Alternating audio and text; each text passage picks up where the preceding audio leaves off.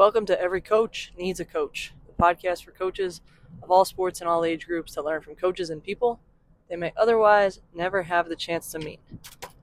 I am a little bit fired up right now. Um, I'm on my way home from a game I just refereed. It was 5th 6 girls CYO, and it was a good game. We had a, uh, it was a three point game that the home team ended up winning. And my partner has been officiating for 30 plus years. He officiated me when I played. Good guy, good official. I I won't boast about my officiating. I'm an all right official. I get to places. I've never officiated a perfect game. I've never coached a perfect game. I've never played a perfect game. Uh, far furthest thing from perfect. But what I do try to do is get better. Anyway, finish the game. Black team wins. Three points. Exciting game. No problems. My partner and I go over to our corner spot uh, start changing our shoes, changing our shirts, and a mom comes over with her phone out and her and and a younger daughter in tow, not the daughter who was playing, younger daughter in tow, and she says, "I just have a question. Um, number number ten, you called something with her in the corner, and she didn't do anything, so I want to know what you called." And we were trying to, we looked at each other and we're trying to identify what she was talking about. She whipped out her phone and she she started to pull up a section of a video and my partner said, Are you talking about the double foul that we called underneath the basket? And she said, No, that was the stupidest thing I've ever seen. and I said, All right, that's enough. We're happy to talk about any plays until we get disrespected. Uh, you've and and my partner jumped in and he said, You've lost any any any uh, chance to talk to us about this. And she said, All right, all right. And she walked away, you know, frustrated and angry. And uh, that's fine. It's fine uh, it is what it is. And that's the first time that's ever happened to me. I don't know if it's his 30 plus years that that's ever happened to him before. Um, but we just kind of looked at each other and talked about it for a second. And I said, listen, we're, we're so happy to talk about plays. We'll talk about plays till we're blue in the face, right? Because we're both trying to get better. Um, and had she come over and said, hey, so I can help my daughter get better, can I show you this play and ask you what you saw on it? Absolutely. Absolutely. Happy to show happy to do that for you. No problem. Right? But the moment you get disrespectful, you lose that privilege to ask us questions. Right? We'll happily have any respectful conversation with coaches. Uh, I'll do it after the game with fans if it remains respectful. Um, so, hindsight, I'm driving in the car on the way home now.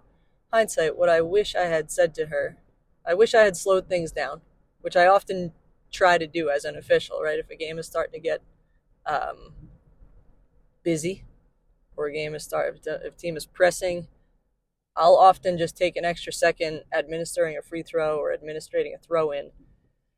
I'll pretend to count the players. I'll check with the book. I'll check something. I'll do something to slow things down for me mentally so that I can make sure I'm sharp for whatever the next play is going to be. Um, and what I wish I did here was as this woman was approaching, I wish I had taken a second and asked her a question or or paused her and said, "Hang on a second. What what is your question that you have for us? We'll happily discuss a play with you. We're not going to discuss anything else that happened in the game, but if it's for the sake of your daughter getting better or something you want to show her, we'll happily do that. But but choose your words carefully on how you want to ask us this question. Uh, the least of which was her team won. There's no reason to be disrespectful for us ever, ever. But the least of which was her kid's team won.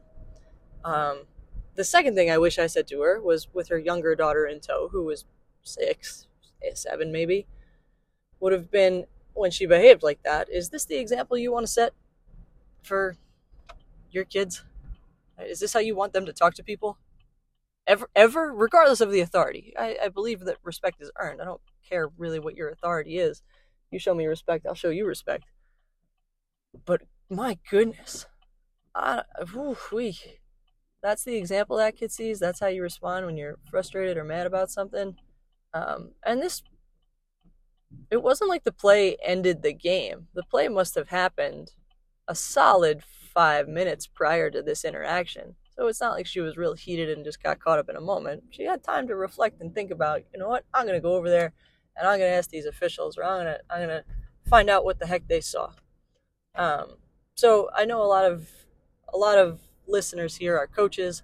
A lot of listeners here are parents. I don't know if anybody else is an official. If you are, reach out to me because uh, we need each other. And um, just please be aware of the examples you set. Now, now I'm going to focus on the negative for a second. The positive end was their winning winning coach, home team coach came right over to us after. Hey, you guys had a great game. Thanks for what you do. No problem. The kids on the way out. Thanks, refs. You're welcome, guys. Have a great rest of your season. Um, so that's that. Like I said, I'm fired up. I tend to to focus on. Oh, that one parent didn't like me. Well, all right, fine. The whole gym didn't like me at some point. Uh, and I don't really care if they like me or not. What I care about is did I get it right? Did I keep the kids safe? Um, so that's it. I appreciate you. Thank you for spending some time and sharing your attention with me. Keep getting better every day.